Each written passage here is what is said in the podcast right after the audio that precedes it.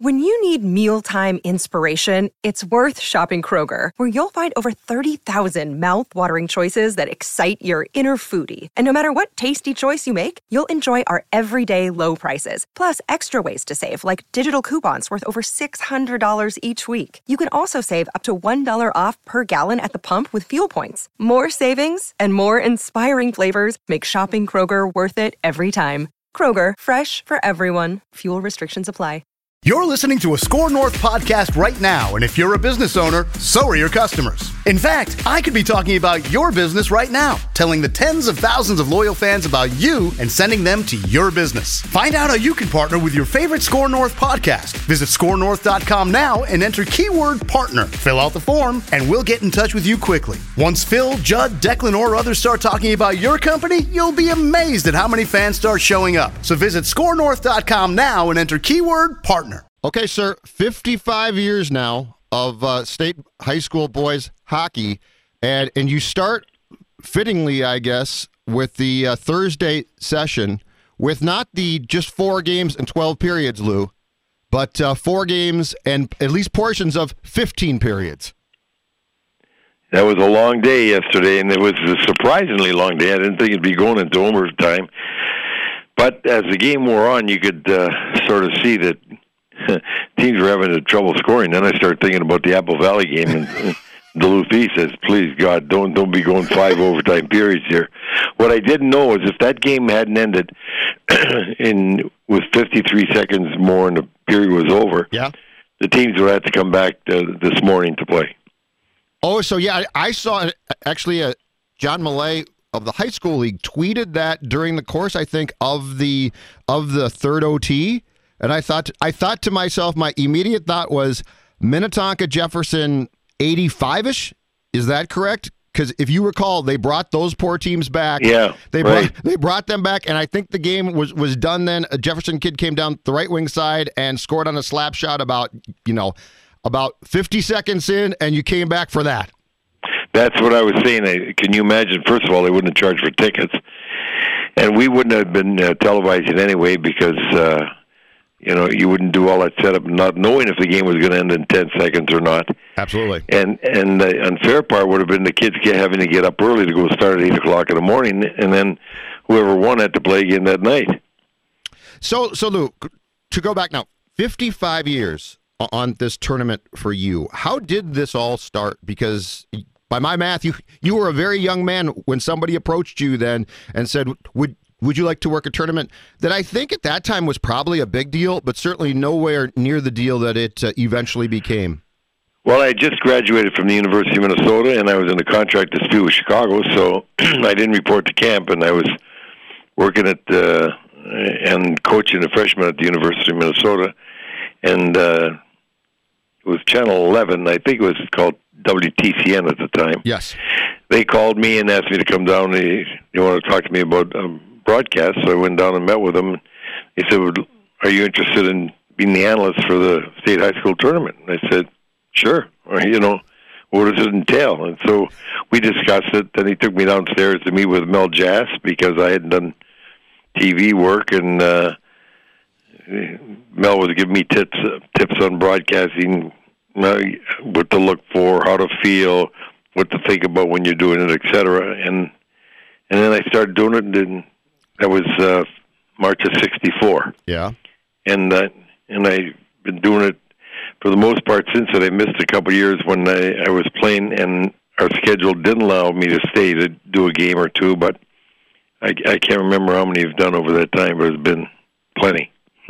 I, so, as a player, would, would you then then play in a game on Saturday at the Met and drive over and do the game, or how did, did that work back in the day? No, what happened was we- usually uh, played a home game on Wednesday night Okay. at the Met. Yep. And then uh, the team, you know, we'd have always have two, three days off uh, for some of them. They, were, they weren't back to back, so if the team was leaving, say Thursday and, and uh, or Friday and playing Saturday, they'd let me stay back for a day and I'd do the broadcast and catch up to the team.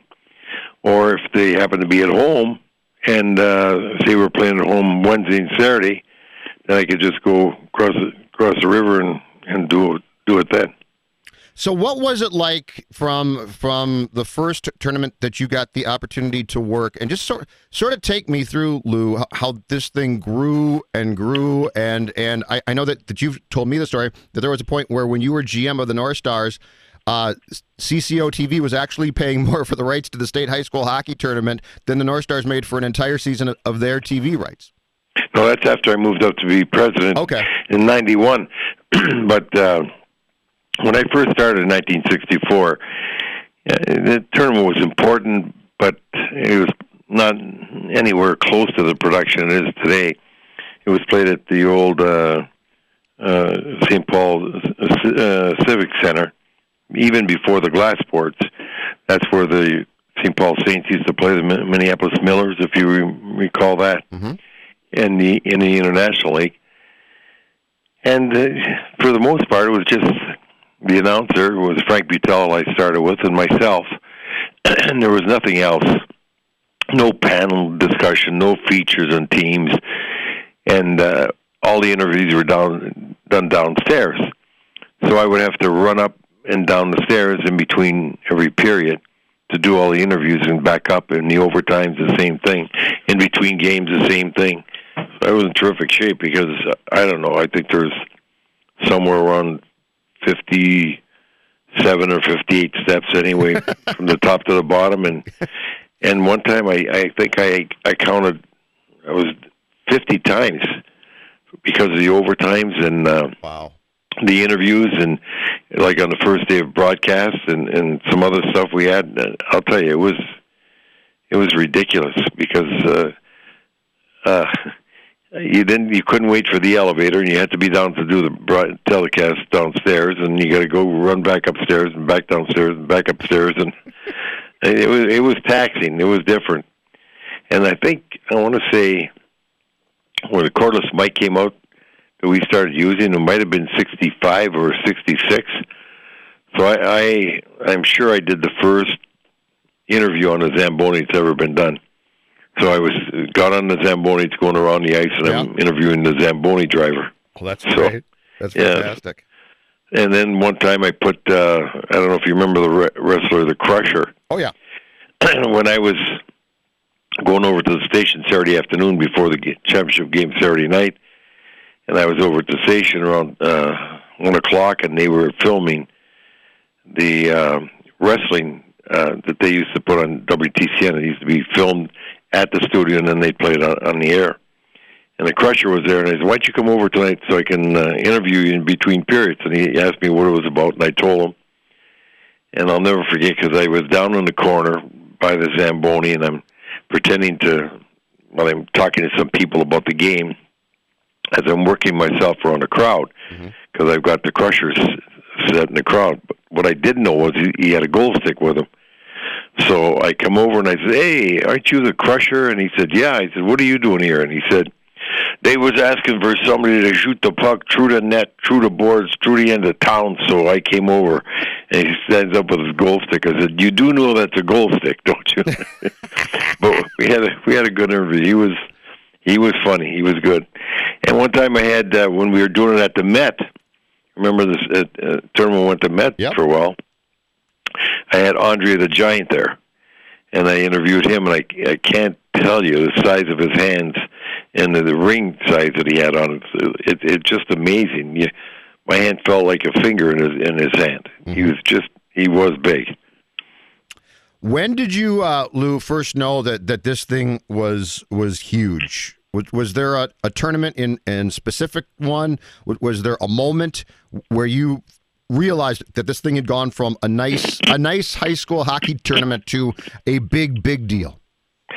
I, I actually don't remember uh, ever feeling the difference between what it was then and what it was now. Just the fact that as you got the, the new Civic Center with the glass boards, et cetera, and so many people to watch in the Met Center, and we'd have so many people there, just you realized it was a, a, big tournament. But I think what struck me the most was when Sports Illustrated did a story. It might have been four or five pages that they did about it. Yep. And that was a time back after there was all the romance with the Hoosier basketball, the kids basketball tournament that they had in Indiana.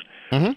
and then uh, Sports Illustrated got wind of the tournament in Minnesota and came down and thought it was bigger than the basketball tournament they had in Indiana and, and did a, a phenomenal story on it, a big story. And I guess that's the time when when I started to realize the the breadth of this tournament, the reach that it had throughout. But I did know because Louis Lamoriello was a friend of mine. He's and he's now general manager of the Islanders, but he was coaching Providence, and and I'm doing a broadcast, and day after the tournament's over, Louis calls me. He says, "Hey, I need some hockey players." I said, "What are you talking about?" He said, "I've been watching that tournament on TV."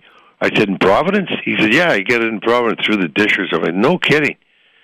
And he said, "Yeah, I, I want some some of the players." I said, "Well."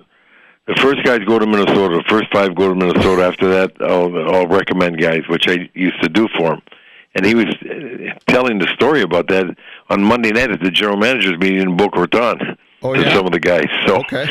yeah, so uh, then you start to realize that you know it's not just Minnesota that's paying attention to this tournament, but they they're getting this on on the dish, or, you know, in a lot of places in the country, and and and now all of a sudden you start thinking, boy, this is not just a a boys hockey tournament in Minnesota for three days. It, it's something that people are aware of all over the country. Yeah, exactly. So when when I, I say Minnesota high school hockey tournament, what's the first thought? Is there an immediate thought that comes to your mind after all the, these years of uh, of being on it for TV? I guess it's the uh,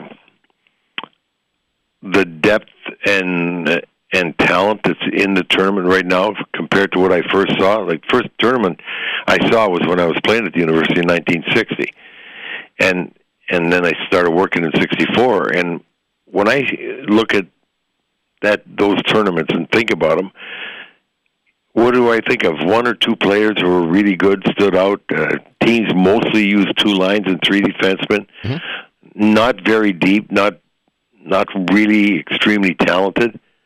And now you look at some of these clubs got three and four. They all have three, some of them four, and uh, they all have four, and some, most of them six defensemen.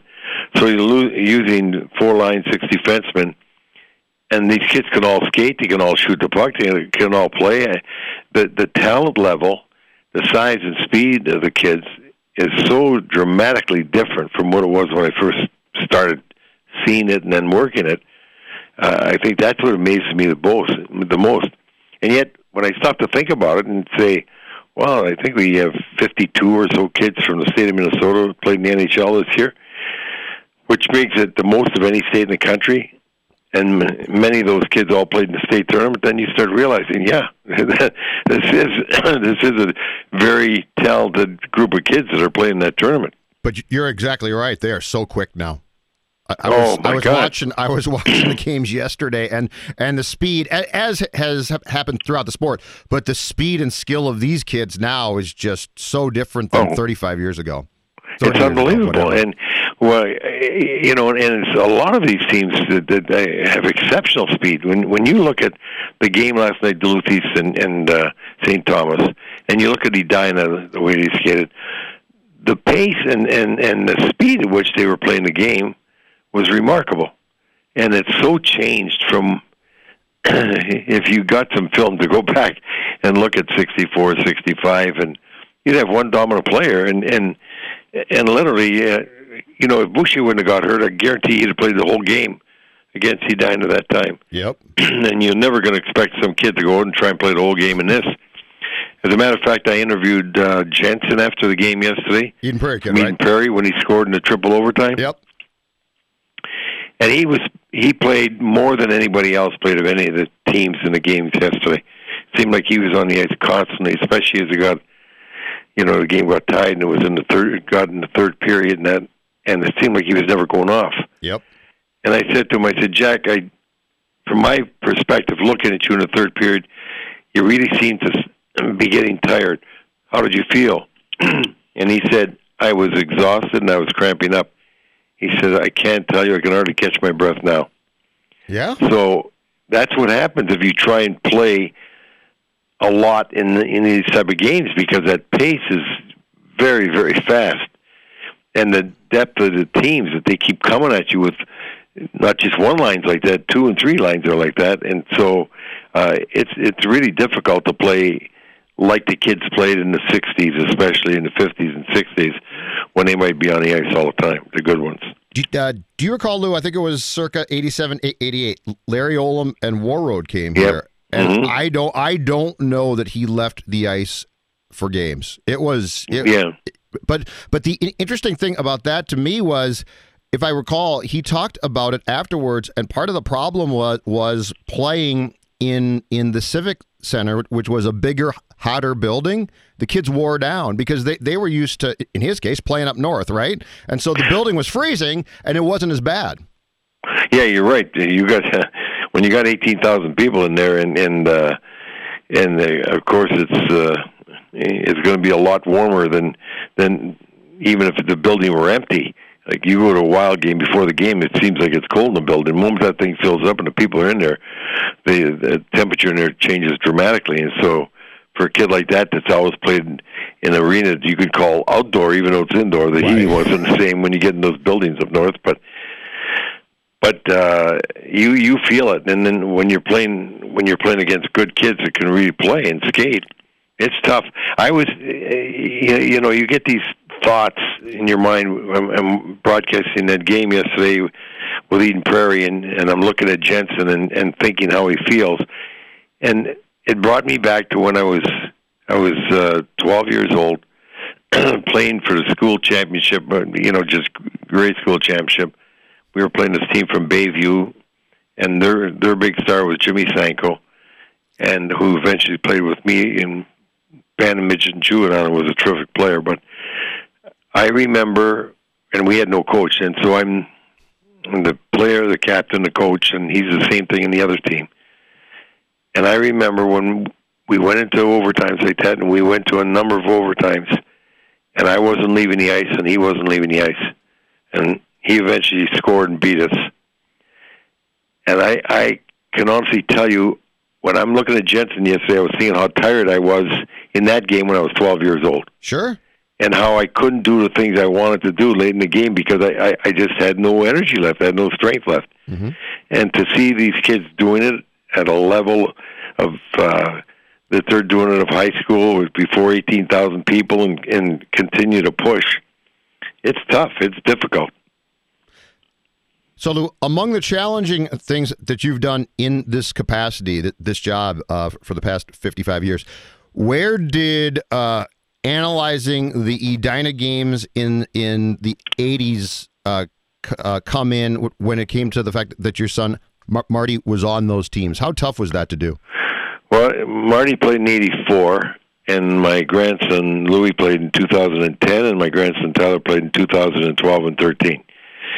I had the good fortune through the course of my life of broadcasting the Stanley Cup Finals uh, with the Islanders and the Flyers, and also the Bruins and the Canadiens. I've done the game of the week for uh, ABC and NBC. I I did uh, when ESPN first got college hockey. I did all their college hockey uh, tournaments and broadcasted four overtimes in Lake Placid that uh, Bowling Green and Duluth played. I've done the Olympics in uh, Sarajevo. Uh, I've essentially done every you know every telecast there is in hockey. Mhm. By far, the toughest telecast I've ever had were when my son played in '84 and my grandsons in 10, 12, and 13. And they were tough for a number of reasons. One, I, I want to maintain an unbiased feeling and look at the game. And second, I had to really guard against watching what they were doing and, and just what on the ice and just focusing on them and really remembering to focus on the game. And while the game's going on, you're maintaining your neutrality, but inside your stomach's just turning upside down. Yep. And my son scored the winning goal in '84 uh, when United won the championship then. And then Louis won it in 2010, and then Tyler won it in 2012 and 13, and 13 when he got four goals in one game, and and then uh, he had three assists in the championship game, I think it was, and another assist in the other game. So I'm I'm really, you know, having a tough time when they're on the ice maintaining that composure and that neutrality. Sure. Now, were uh, was it, it, more difficult with your son or grandsons? Was there one? Believe it or not, it was more difficult with my grandsons. Oh, I, I believe that. Yeah. Yeah. Yeah. I, uh, you know, I, I don't know why, but it, it really got much more difficult with, with my grandsons.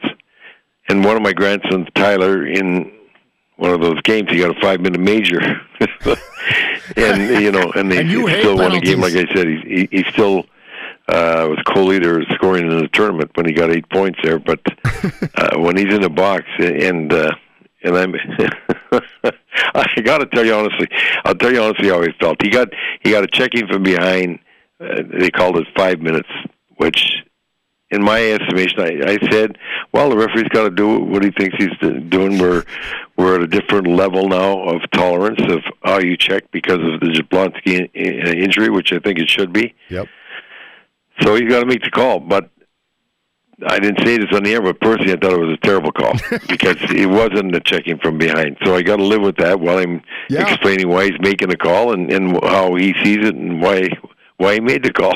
oh, that's great. That's great. Because yeah, because I, I I know that that your tolerance for dumb penalties is very low.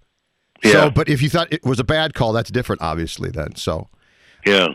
Hey, when they moved from one classes to at first tier one, uh, t- uh, tier two, and then went to the class A, class double A system.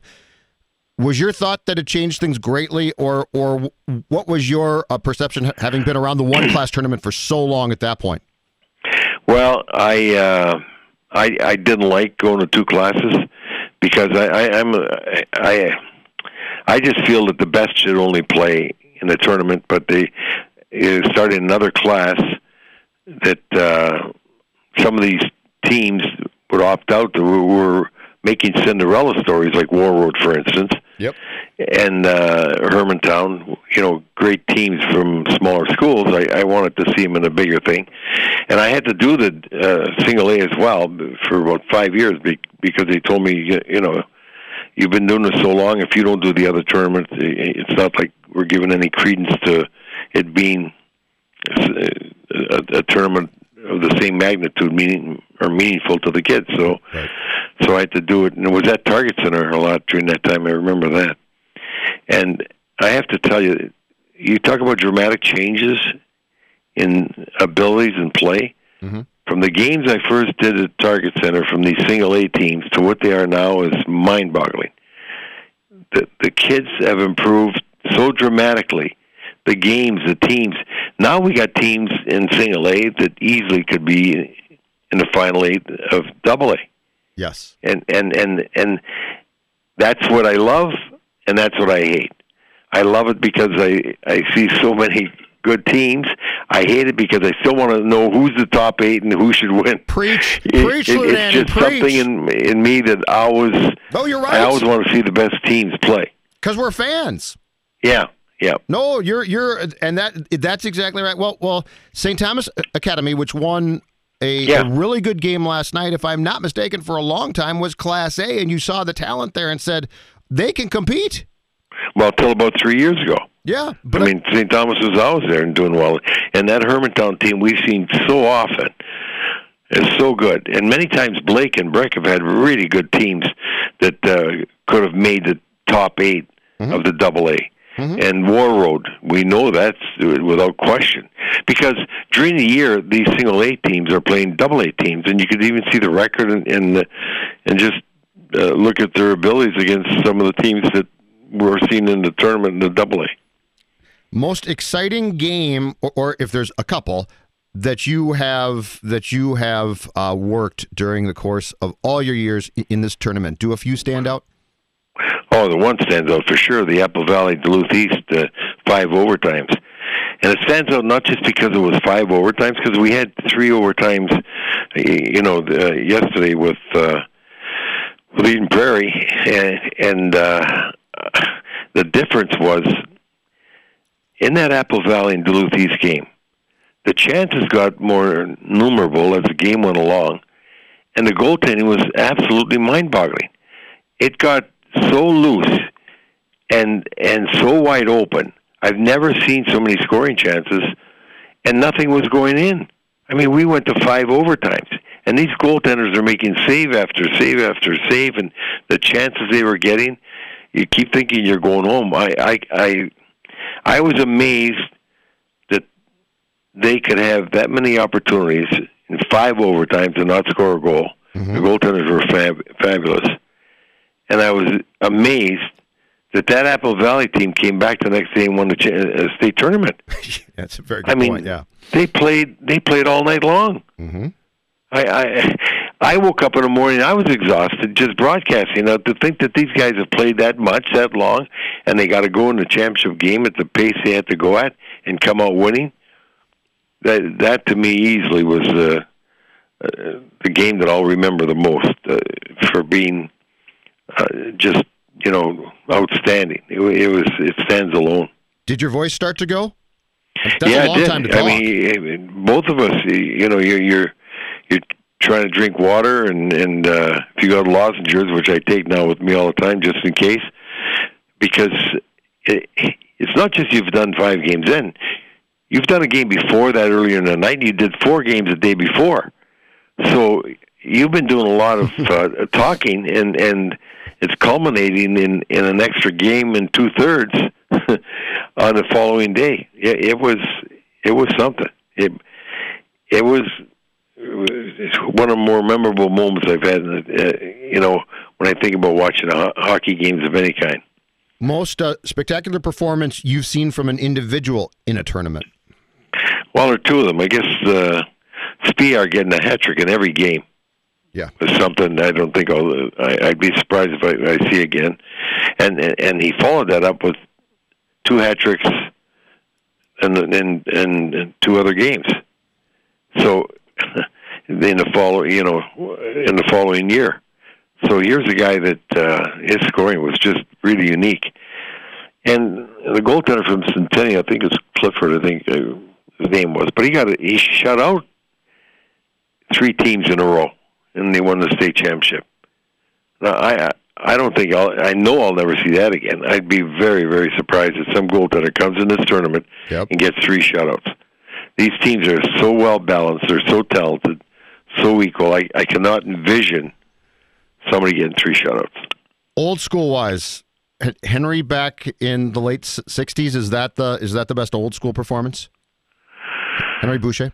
Well, it's certainly one of them. I, I'm not so certain if he if he wouldn't have got hurt. He, he I, I, as I said, I think he played the whole game, and I think he, his team probably would have won. He was That's remarkable. he was so dominant that time. I uh, I uh, I, I got to tell you, he was he was on the ice constantly, and he was dominating all the time. He it was a tremendous performance. Tremendous performance. Uh, best team is, is there is there one team after all these tournaments and all these years that absolutely stands out? No, you can't. And and the reason why you can't is because it's just like you can't you you can't say that one player from another era era is the greatest of all time because the the talent level is so different. How would they have competed against talent in, in other areas? So there's no doubt the great ones from other areas could play with the great ones in this area and this area with the other ones. But to quantify it and and say this guy or that guy or that guy was better than this guy, this guy, and this guy, Yep. mm, that'd be really tough to do. Be really tough to do. So when you look at the teams, there have been some really great teams over the years. You know, going all the way back, dominant teams. And you go back to when it started, back when it started, when Eveleth had dominant teams, and the International Falls had a run. It's unbelievable. You know, uh, Johnson had some, but then Edina had a, a bunch of. And then uh, uh, Jefferson, I think they won about five years in a row with dominant, dominant teams. Saturday's teams, right? Yeah, I, and then you go on and and uh, see some of these teams. I mean, they they were really good, really good, and uh, Eden Prairie's had great teams. Uh, uh, Duluth East has had some great teams. Uh, Roseau, Warroad, where would you stop? Yeah, so th- there's been fabulous performances. When we were putting together the list of best players, best teams, best coaches, etc Mhm. and and you try and look back, it's really tough to do. And so what what happens? Like if you're going to pick the best players right now, mm-hmm. you, you now really what comes into play? Most people didn't see all the players, so right away they're going to look at statistics. Absolutely. Yep. And statistics are, you know, they're for that time period. Mm-hmm. They don't generally mean that it'd be the same in this time period, which it wouldn't, of course. And and so it's it's tough to say. Plus, uh, you're not looking at the competition, the level of competition, the abilities of the other players, and so it's really tough to say. And then the other thing they look at, and you have to really guard against, if you want to say who's the best during the tournament or how they play during the tournament, sometimes it doesn't equate to what they've done in their ho- hockey career after the tournament, because some of them had better pro careers and domination domination than they had in the tournament. And and so you have to watch whether you're taking what they've become or what they did at that time. Hey, when you were the Stars GM, was there ever a tournament that you watched and and worked and came away having seen a player that you either hadn't heard much about or seen and said, "I got to draft that kid"? Well, I was done by then, but it was McDonagh. I hadn't seen McDonagh play.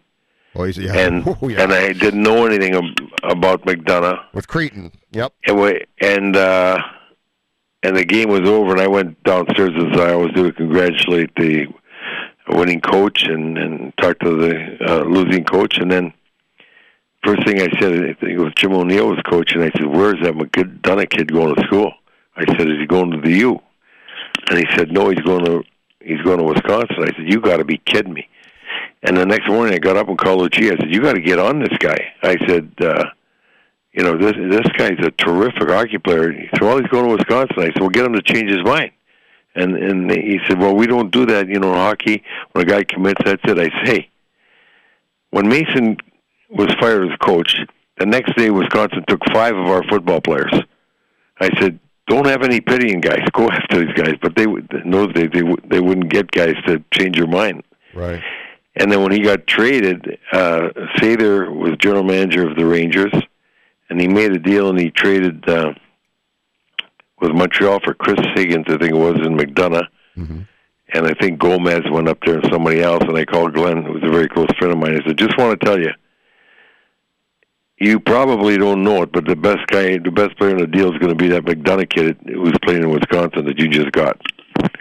And and so I, I remember that specifically because uh, I hadn't heard or seen about him or knew about him until until I watched him in a tournament. Interesting.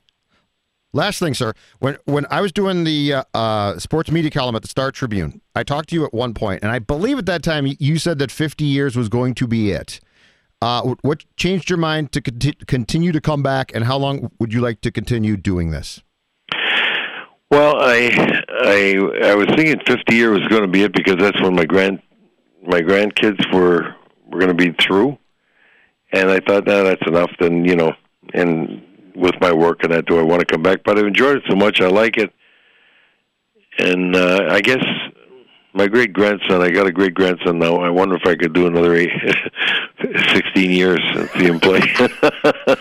That's impressive, Louis. Now you're going to hang on. Yeah. through through what uh, through what uh, school? Edina again, of course, or what? I don't know. I mean, he could go to a private school. He could go oh, somewhere fine. else. It's my grandson Louis' son, and uh, Nico Louis. So okay, maybe he could be good enough at 15. Who knows? That that cut so down my years, years approximately, bit. 16 years approximately. You'll still be in the booth, maybe. Well, 15, because he's already okay. going to be, you know, he's okay. nine months old now. I figure he's going to make it as a sophomore, so. yeah, put some pressure on the kid there, Lou. There's pressure. Sophomore is impressive. All right, sir. Great stuff. Thanks, Lou Nanne. I appreciate it. Thank you. Nice talking All to right, you. You take care. Bye bye.